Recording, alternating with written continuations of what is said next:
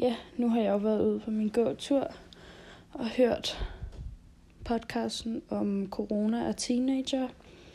Og jeg synes egentlig, at den er jo, den er jo meget aktuel for, for os lige nu, som sidder i virtuel undervisning.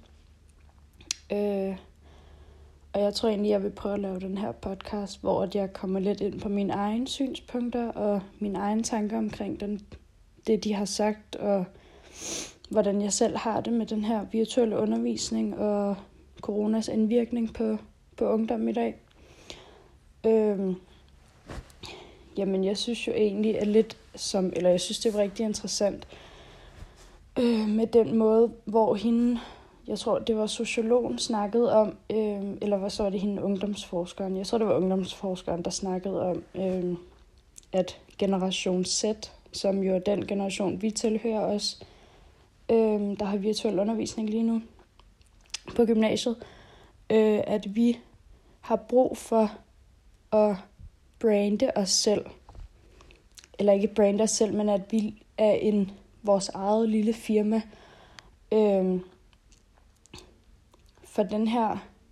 Øh, altså, vi har jo brug for som unge at vise os selv frem og være interessante nok til at være sammen med og vise, hvordan vi klæder os, og vise den måde, vi udtrykker os på for andre mennesker, for at vi bliver interessante nok.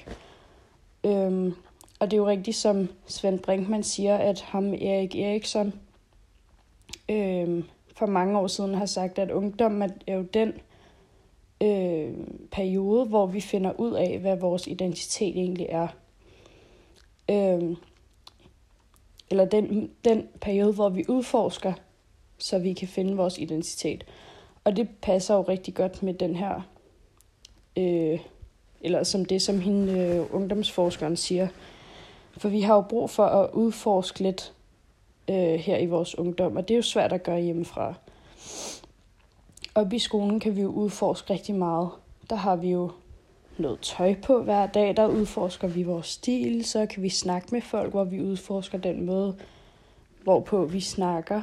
Øh, så det er jo rigtig svært at gøre her hjemmefra. Der tror jeg altså, at vi mister rigtig meget af vores udforskning og vores altså, identitetsdannelse, kan man sige.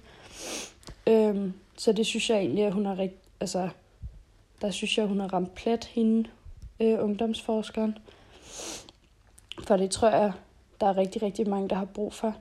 Jeg har nogle veninder, der udforsker rigtig meget i deres stil, og finder ud af, hvad de synes, der er fedt. Finder ud af, hvad de er comfortable med at have på, for eksempel. Øh, og det tror jeg, at de har så rigtig svært ved lige nu. At finde ud af, hvor, eller hvilken stil, der lige passer til dem. Hvilken stil, de synes, øh, de føler sig mest tilpas i. Det er jo svært at gøre hjemmefra, når man bare, når der ikke er nogen at vise det for. Øh, og vi har jo heller ikke nogen at snakke med, så vi kan heller ikke altså, udforske vores sprog, udforske den måde, vi tiltaler andre mennesker på. Øh, så det er jo også lidt en, et problem her nu, når vi bare sidder hjemme.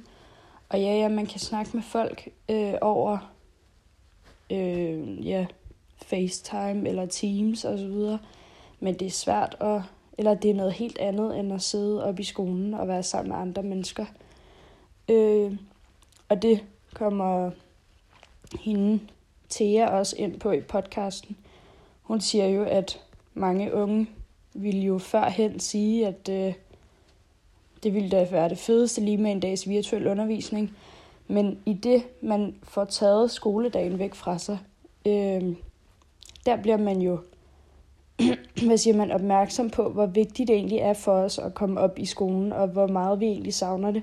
Det det, hun sagde med, at vi øh, værdsætter ikke det, vi har, øh, før vi prøver at få det taget fra os. Øhm, og det er jo også rigtigt med skole. Jeg savner det mere end noget andet at komme op i skolen og snakke med folk, og ja, som ham Svend Brinkmann siger, øh, udforske mig selv og udforske andre mennesker. Øhm, det synes jeg rigtig, rigtig meget, man mangler, når man bare sidder herhjemme. Øhm, ja, så jeg synes egentlig, at de har ret i, hvad de siger. Øh, ja, det var min podcast på fem minutter.